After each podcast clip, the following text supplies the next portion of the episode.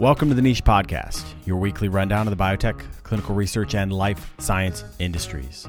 I'm your host, Dr. Noah Goodson. This week, mergers in precision oncology testing, Medtronic breakthrough valve replacement, Gyroscope raises capital for AMD, and small molecule genetic treatments get a $240 million IPO. NeoGenomics, a leading provider of oncology focused genetic screening, has acquired Trapelo Health in a $65 million deal. In early February, we highlighted NeoGenomics' collaborative partnership with Parexel, a leading CRO.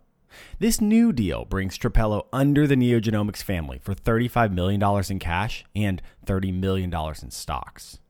Trapelo is also in the precision oncology space. Basically, they provide a system for precision medicine genetic test identification.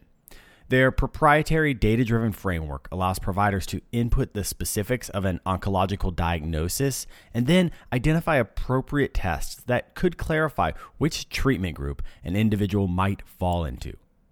This is a critical piece of supporting software that can allow patients who are potential candidates for a novel precision oncology to be identified and then subsequently given the opportunity to engage with novel therapies. If you take a step back, it's pretty easy to see how this glorified algorithmic flowchart with system integration forms a critical link in an ecosystem. You have a ton of new precision oncology startups and products from major companies being developed. CROs, like Parexel, are positioning themselves to run these trials. And critical in this pipeline is the ability to identify and recruit a patient population. NeoGenomics now solves two problems. First, physicians using the Trapelo platform can identify who to test with what test and in a way that integrates across their network.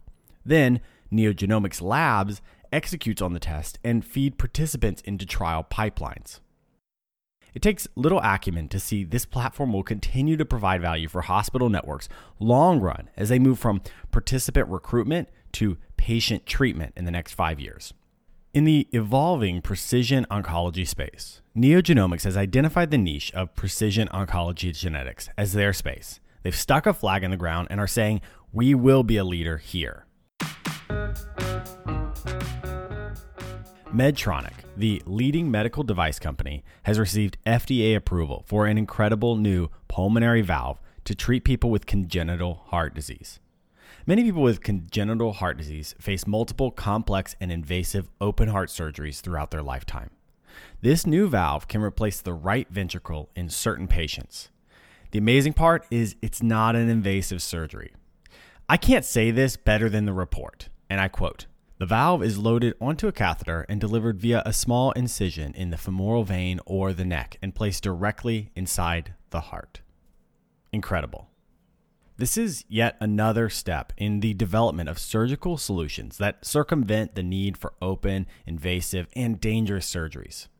Of course, I don't think this means there's no risk of valve replacement. However, even just thinking of the recovery time and emotional distress alone, this seems like a major advancement.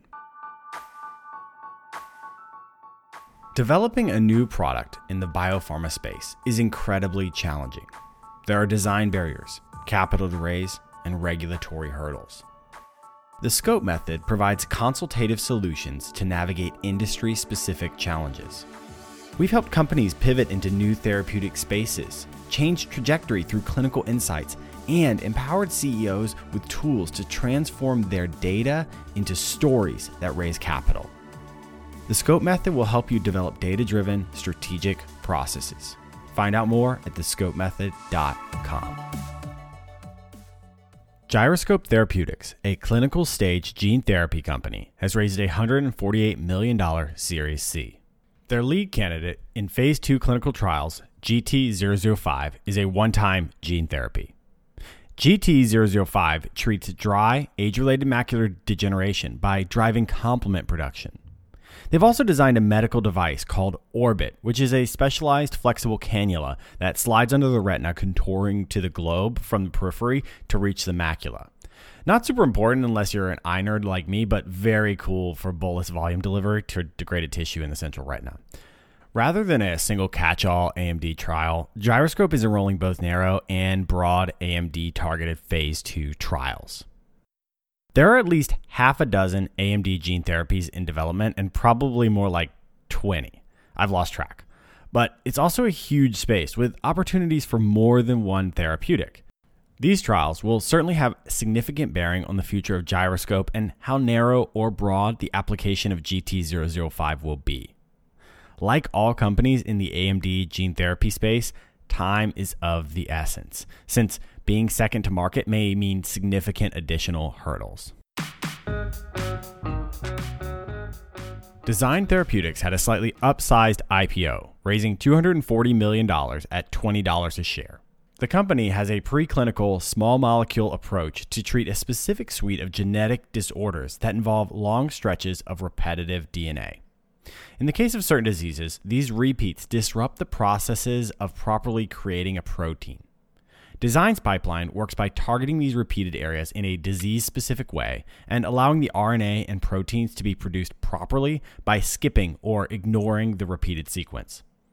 They definitely are slightly differentiated in the rare genetic disease space in that they're working through targeted small molecules rather than monoclonal antibodies or gene therapies.